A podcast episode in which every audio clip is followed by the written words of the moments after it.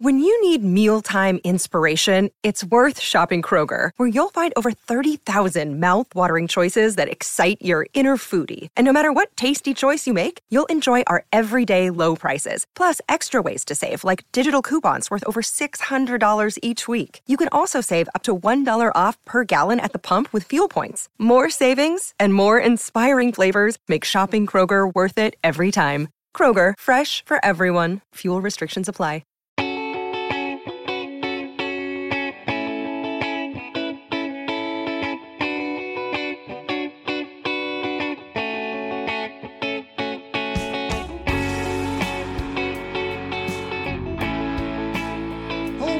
To another episode of Purple Insider. Matthew Coller here, along with ESPN's Courtney Cronin, who, yes, has to pick the schedule and give the final pick uh, before we go into the year. But first, we have to talk about this game between the Vikings and Cincinnati Bengals. And a place to begin, Courtney, is we just came off the practice field and Anthony Barr was not out there, which is a very bad indication for his chances to play. He was limited on Wednesday, no practice at all today.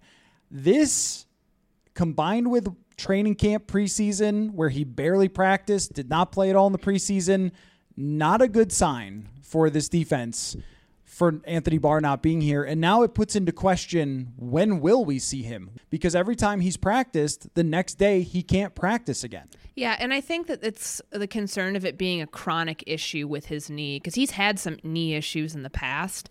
And I think him being out there on Wednesday and then not seeing him on Thursday, unless they're doing some sort of crazy gamesmanship where they didn't want us to see him, so then they bring him out at the period after media is able to be at practice. I don't. I, I, why would you start that? You know what I mean? Like yeah, they've never done that before. No, if you were going to have him out there, have him out there at the beginning of practice so he can go through stretching. So it's an issue, but Mike Zimmer prefaced this as you know, one day he feels really good, the next day might not be the same. So to me. That's an arthritic tendonitis, whatever type of condition, you know, it's chronic and that's an issue. And I think that that's something they should really be heavily concerned about because this is somebody who's had some issues the last couple years staying healthy, whether it was the hamstring back in, I believe that was 2018, um, to the, the pec injury that kept him out most of last season, and then this. So I think it's concerning. I think you can kind of tell where the Vikings are at, frustration level wise, where it's something that they just don't have full control over. And when we talked with Adam Zimmer about it today, you know, his assessment was that I know when Anthony is good to go, and I, I, versus when I know he's not ready to go. And you know, they've been working together for a while. He trusts that Barr knows his body, um, but he's going to be on a snap count if he plays on Saturday on Sunday. Like you might not get him for a full game. I, I would imagine if he is playing Sunday, and I checked in on this for the last couple weeks. Every time I was met with, it's 50-50 chance he'll play. You know, that worries that would worry me to think okay what version of him are you going to get? Are you going to get him to a point where you get him out there and then he has a setback and he misses the next three games? That's what they're worried about right now because this issue keeps popping up. So you know they're putting a lot of trust apparently in him. What adam zimmer said that you know he's going to talk to him say if he can go like hey i can go or i can't. They're listening to the player and his body and you know, for someone like Barr who's coming off that pec injury and had a pretty good camp for a couple weeks, and then August 6th, bam, that's the last day we see you practice. He's missed a lot of time. He's not in football shape, so I'm I don't really know what he's going to look like when he gets out there. And granted, like this was just during individuals when I saw him on Wednesday, he was moving around okay, but he looked a little stiff. And yeah, it was individual like drills with with the linebacker group and you know, some running around, not a whole lot that you can take from that, but he did look a little stiff. That was just my observation from it. So there's a small picture and there's a big picture to this. Mm-hmm. And the big picture is that it went through my mind today that Eric Wilson got a very small contract to play with the Philadelphia Eagles. And the Vikings moved heaven and earth to put void years in Anthony Barr's deal mm-hmm. and worked it around and fiddled with it and did all the things that they do that are good in the short term but bad in the long term to keep this player who missed the entire season last year and then comes back and has an injury issue again. And there was already a question of how valuable Anthony Barr was compared to his contract to begin with. And it just made me think about the number of times that they have shown anti Patriots level loyalty to players. Yeah. Like that that was always a Bill Belichick thing. It wasn't just Tom Brady. It was always that when a player was no longer worth it, they would move on and cut bait. And that, that even goes back to when like Curtis Martin was a huge superstar for them, but they had a price and they said, Nope, we're not paying it. Uh, Jamie Collins, they up and got rid of at one point. They let someone else pay the bill and then brought him back when he was cheap. Like the Vikings are the opposite of this. Like, did you play on the 2017 team? Yes. Okay, then you get a huge contract. Look at Harrison Smith at 32 years old getting the deal he just got. exactly. And they just And- made Brian O'Neill, which I think is, uh, you know, he's deserving, but second highest paid right tackle in the NFL when you have 80% of the rest of your line is kind of this giant unknown. I mean, that's a, not saying he doesn't deserve it, but that's a lot of resources to wrap up in one player. It's hard to be efficient when you give everybody everything they want. And with Anthony Barr, there were a lot of questions on the day he signed. It was not a second guess, it's kind of a first guess. Is he worth this, this contract? Then you add injuries to it and you look at Eric Wilson and say that was a good player who made plays for you. And what's the drop off from Barr to Wilson, especially if Wilson is healthy? It's probably not that much. So I think in the big picture, you're saying, this was one that was probably foreseeable, and maybe they should have even cut bait after this year because they could have done that and earned a good amount of cap space, and they chose not to. Yeah, they restructured and he got 9.4 million guaranteed in that structure. They guaranteed 46 north of 46 million dollars to defensive players in free agency, including nearly 10 million dollars in this restructured deal to one player in Anthony Barr. That's a lot. That's ins- that's a lot. And I feel like there's always just kind of been this frustration with certain people in this team not necessarily those who are the pound the fist on the table for Anthony Barr. Like Mike Zimmer has always had Barr's back. That's his first draft pick. Of Yep. course, he's going to do that. And I feel like there's always this frustration. Like the other day, I kept seeing, well, Christian Darrisaw's not in football shape, X, Y, Z. And then, you know, Anthony Barr, we're going to see. Well, Anthony Barr hasn't practiced either, but he's almost treated like with kid gloves in a way, in the way that he's talked about by Zimmer. And I can understand that. That's the loyalty aspect. But I think that there is an internal sense of frustration from some within this building that he hasn't been used for to the, to the strength of his abilities. Like the time you drafted him, like you still haven't done all the things that he was really good at in college. And you know, this is always the running joke: is when are we going to see Anthony Barr as a pass rusher? Like that fits into the overall equation of why are you paying him so much? Why? And I know there are so many things that the average eye cannot see with Anthony Barr as to why he is so vital to this defense. The way you know he's worn he's worn the green dot since you know early on in, in his career here. He calls the defense. He knows what everyone else is supposed to be doing. You could tell the lack of communication and the breakdown last year, and also just like the level of play, the the fall off when they didn't have him. But is that worth tying up a ton of finances in for this year when it just kind of feels like his health is such an unknown that it puts the team in a bind? Right. I believe everything Mike Zimmer says about Anthony Barr that he is tremendously Yeah. smart, super unique, a unicorn player at the position to be as big as he is and as fast as he is, that he's highly intelligent. I think we've seen all those things play out.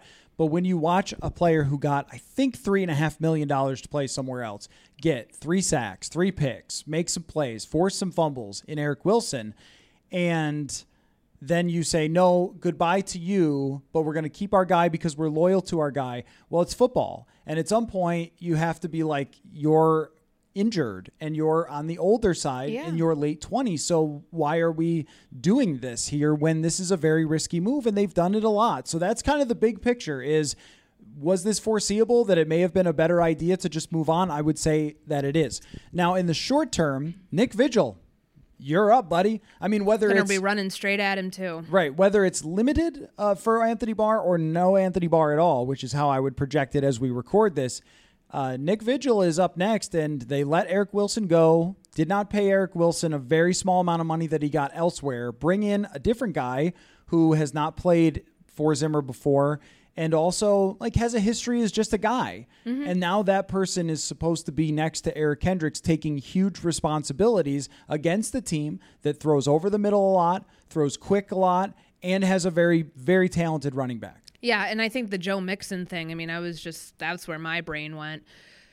Teams don't have to run up the middle on you. They can go they can force things to the edge and you know, does he have the speed to get there? Does he have the ability to stop the run that way? Cuz they're going to I think that's kind of the weakness within his game that they're going to try to pick that apart and run right at Nick Vigil. And I mean, yes, like and it's also like he came from Cincinnati. Don't you think that they probably know like the best way to exploit him?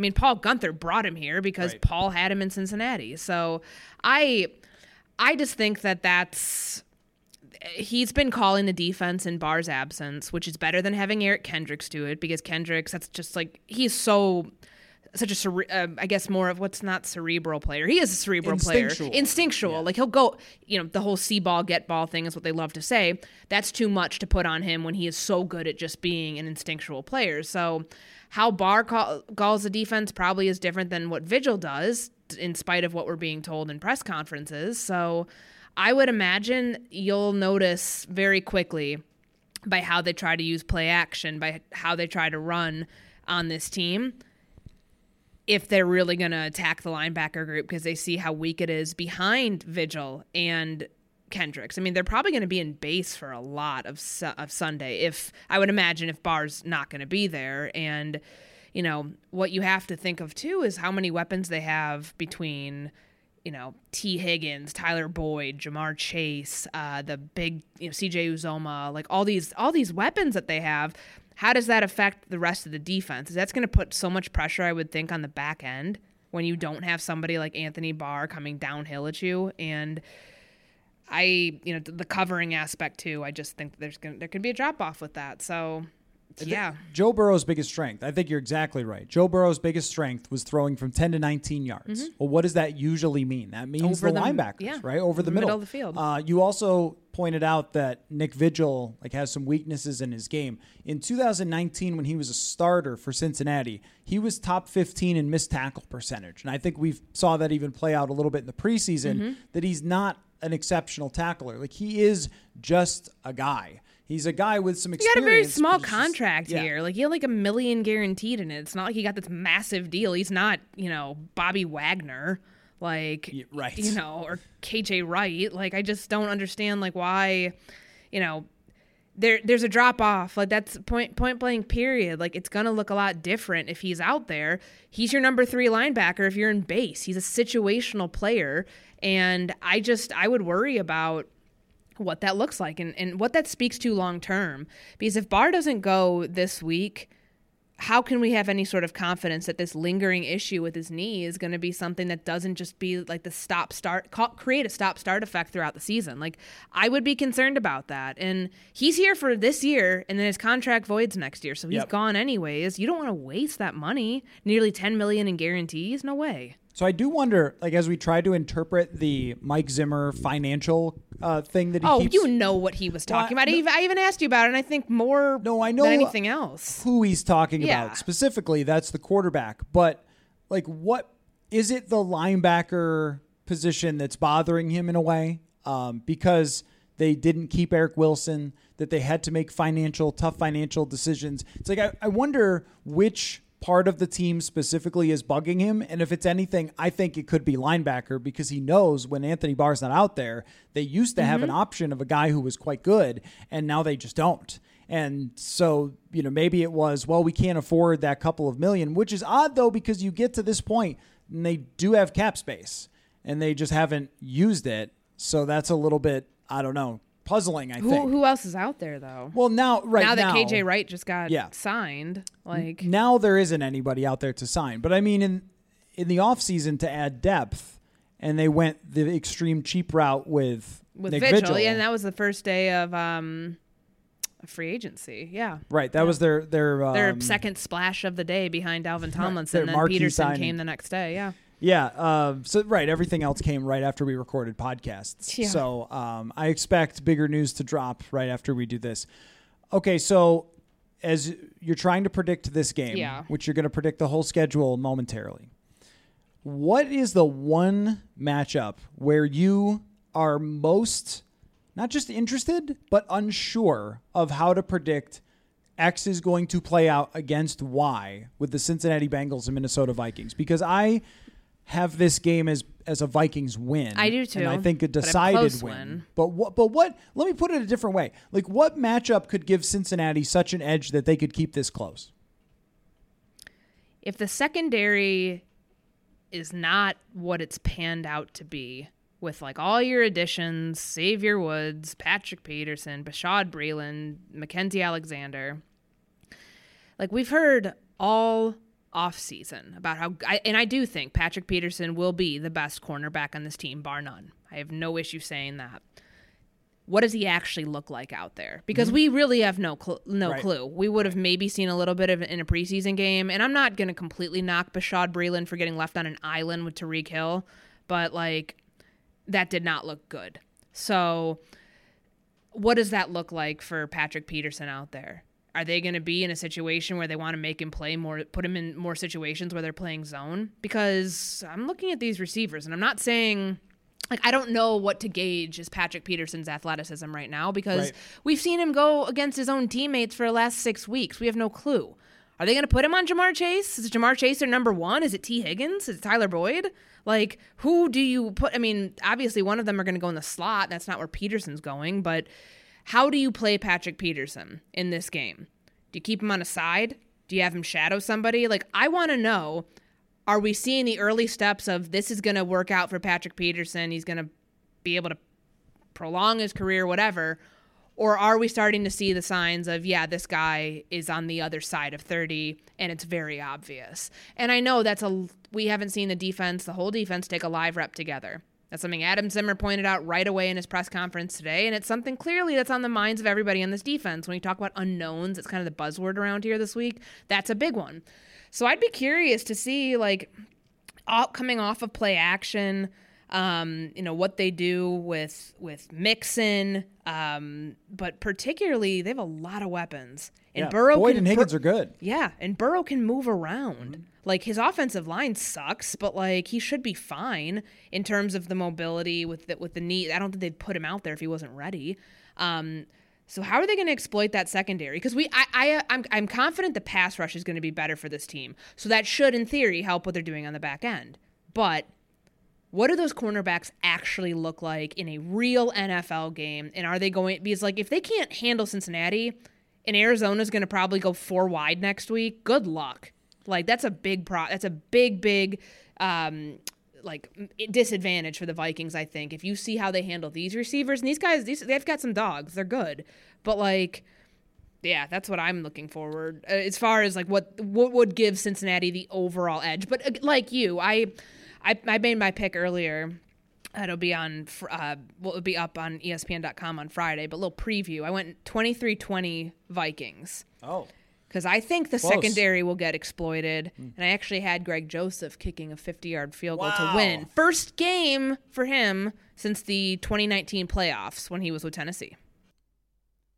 Hey everybody, the season is on the way. Fans are going back to stadiums, so you have to be ready with the best Minnesota football gear. That's why you have to check out SotaStick. I saw a ton of SotaStick gear around training camp. I expect to see it in the stadium as well. There's so many cool designs on hats, t-shirts, and hoodies for the fall weather, including the John Randle design that is extremely cool. There's also the Straight Cash homie Randy Moss homage, Can't Stop the Thielen hats, and a personal favorite, the old video game designs that Tecmo fans will appreciate. Check it all out at sotastick.com. That is S O T A S T I C K.com. Everything is screen printed here in Minnesota, and I can tell you that the shirts are comfortable and they last because half of my closet is now SotaStick at this point. Again, that's sotastick.com, Minnesota sports inspired goods, and keep your eye out for our SotaStick giveaways.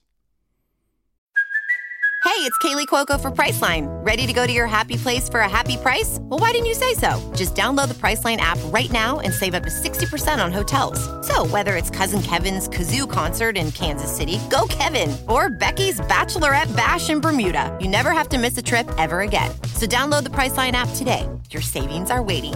Go to your happy place for a happy price. Go to your happy price, Priceline.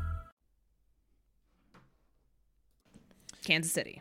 I have also shown my belief in Greg Joseph for no reason other than kicker randomness, and I might be right. And there's only one, so Right. like I mean, There's no right. Yeah. There's nobody else that he competed with, so they must have liked something about it. Uh, I think that the Vikings can, and I'm going to pick them to blow the doors off of Cincinnati. they should. Yeah. They should. I'm going like 27-13 because I just think Joe Burrow coming back from his injury is going to be really tough. But if there's one thing that changes that in my mind, I agree with your assessment that the back end could certainly be one of them. I think it's Rashod Hill versus Trey Hendrickson. Yeah. Like I think You're not wrong. Well, and also Oli Udoh is starting his first game. Do you think Cincinnati's not running stunts, twists, blitzes right at the interior? Same with Cleveland. Moving Right. to the other side, left guard. I mean, I know Right. that like left is the left side's more familiar to him, but that's still new. You have technically three new starters in all positions. And I know Rashod's been here, but he's never been like your starting starting left tackle. So Right, and that was the thing with uh, when Boone and Searles were on the other day that they were concerned about is Kansas City sent a blitz up the middle and no one picked up the blitzer, and they just sacked Kirk Cousins. It was like, wait, what is Mm-hmm. and that was on here? Hill. Like that was a Rashod sack. That was that was against Indy. I'm talking about the one against KC Oh, where no one blocked the guy coming straight up Oh, the yeah, yeah, and, and hit Kirk. My and bad. that, yeah, I I mean that was where it was like right in between Udoh and Bradbury, and nobody picked him up. Mm-hmm. Like so, I'm sure Cincinnati noticed that that happened. Yeah, the one on Rashod was just Kwity Paye beats him. It's a preseason game. Who cares? But the the that was a concerning sack when you have a miscommunication. So that I think offensive line key situations. Saw a lot of three and outs because of things like this. Mm-hmm. A lot of sacks. The Vikings were, I think, top 10 in sack percentage last year. That's where I would be a little nervous, um, especially since you're, you, you know, the guy who led the league in sacks is taking on Rashod Hill right off the bat. So you better be ready, right? Yeah, no, you're yeah, absolutely. And I just I think this is a battle too of finding out who's overrated and who's underrated. Yeah. This defense right now, I think by and large, little overrated. I don't think that's unfair to say. They need to prove that they're actually as good as we think that they could be. Because right now you have a cardboard house.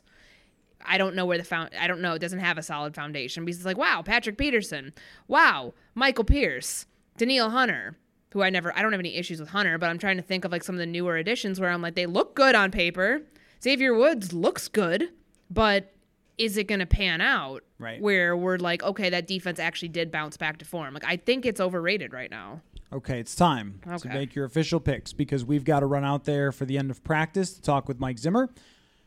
Cincinnati, you already said, is a win, 1 and 0. Want to know? At Arizona.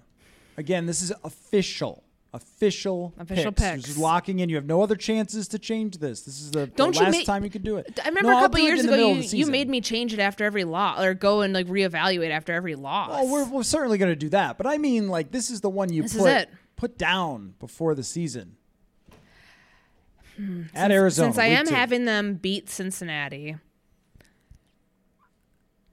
I think that they will beat Arizona. Okay, 2 and 0 to start the season. So we're going to go a little more rapid fire yeah, here. they come back home. to Seattle or against Seattle. Oh my gosh, they're actually playing Seattle at home. Yes, I think Seattle's going to be an epic mess this year. I really do. Um, they tried to let Russ cook, then they tried to run the ball. Like it's just not working. I do think Seattle will win that game. Okay, 2 and 1 to start the year. A big game against Cleveland, a revenge game Yeah. of sorts. That's a loss. Okay. Two straight games loss at US Bank Stadium. I know people are not going to want to hear that. That would help uh, Sam's prediction that Kirk Cousins gets booed by week five. Uh, then they face Dan Campbell and the, uh, what is it, the kneecap biters? The kneecap biters. They'll they'll beat Detroit. Okay, And they'll beat two. they'll beat Carolina because Carolina by that point Matt Rhule should probably be fired because they'll probably be like one and five after beating the Jets on opening weekend. I think so too. I think that team is just going to be straight up bad. They're Um, But we'll see. We'll see if Matt Rhule makes any adjustments after a really, really tough debut season for him, um, or second season from him. Okay, let's run through these. Home against Dallas on Sunday Night Football. Sunday night football. I actually think they will win this game. I think Dallas more than anything else. Their offensive line's a mess right now because they don't have Zack Martin. I think that they will be able to exploit that because I'm not sure the strength of the rest of that unit. So you have a five and two start Mm-hmm. for the Vikings. All right, they go at Baltimore. I think they will lose this game. They'll be five and three, going on the road to the Chargers, where they will win, and then they'll lose against Green Bay when they come home. Okay, so six and three is the win against the Chargers. Six and four is, or did you say win against Green Bay or lose against Lose Green against Bay? Green Bay. Okay, six and four after that. They will lose to San Francisco on the road. That's a hard stretch. You go L.A., Green Bay, L.A. or San Francisco. That's tough. So you've got losses against Seattle, Cleveland, Baltimore, Green Bay, San and Francisco. San Francisco. So that is five five losses so far. They'll beat Detroit. okay. So that is oh my gosh, we've just lost ourselves. Seven and five. Seven and five right Okay. now. Going into the Pittsburgh game, they will lose to Pittsburgh. Seven and six. Now they go at Chicago, which Yeah. always has to be a loss. Yep. Always every year. Even One- if they win, which they did last year, that will be a loss. Once you lose a game to Chad Hutchinson, it's always a loss. So 8 Mm-hmm. and seven, no, seven and seven now. So they've started five and two, fallen to seven and seven. They play LA at home. I think LA is a Super Bowl contender. I think that they lose this game at home. They're not having a very good home stretch this year. So that's eight and seven. I think the exact opposite of LA. I think they blow up. Okay. I think it's 2018 Vikings all over again. Uh, so you've got eight and seven at Green Bay, This one will be a loss. eight and eight going into week seven, no, 18 Mm-hmm. against the Chicago Bears at home. Where have we seen this movie before? Yeah. If I mean, there's no way at like eight and, and nine and eight you'd be backing into the playoffs. Nine and eight you could, but maybe. not not eight and nine. Eight and nine you're probably out. I wanted to pick them at eight and nine. That's what I have them in my head, and I think I honestly ended up screwing up one of the picks just in terms of the numbers here. They're eight and nine. I think that they'll. I think they'll split with Chicago. I know I messed this up somewhere along the way. I think they'll get swept by Green Bay, split with Chicago, sweep Detroit. Um, and honestly, I mean, th- th- for me, where, where I'm where I'm getting stuck right now, and why I probably should have done this like differently, I don't know about Arizona. If if they come out and look terrible this weekend, and that de- if they win a close game, that's that would scare me into thinking that Arizona could really really do some damage to them. But to me, this is a non-negotiable. You have to beat Cincinnati in week I one. I agree. I agree. They- but but uh, so eight and nine's what what I'm picking the schedule as. I know I messed this up, but this is somebody who messes up pie charts regularly. I know, can't do saying, simple I- math and like needs to pull up my calculator to figure out how much tip I leave. Like this is not a this is a serious uh, f- character flaw. I was just Um, going to say this is traditional. Yes. that you have done this. But, uh, Exactly. now I'm sticking with my ten and seven pick, but I think eight and nine, nine and eight, 10 and seven, all of them are sort of in the same ballpark, and we will see how it ends up playing out. So we've got to go up to practice and talk to Mike Zimmer. But I appreciate you jumping on here as always. And now football, Courtney.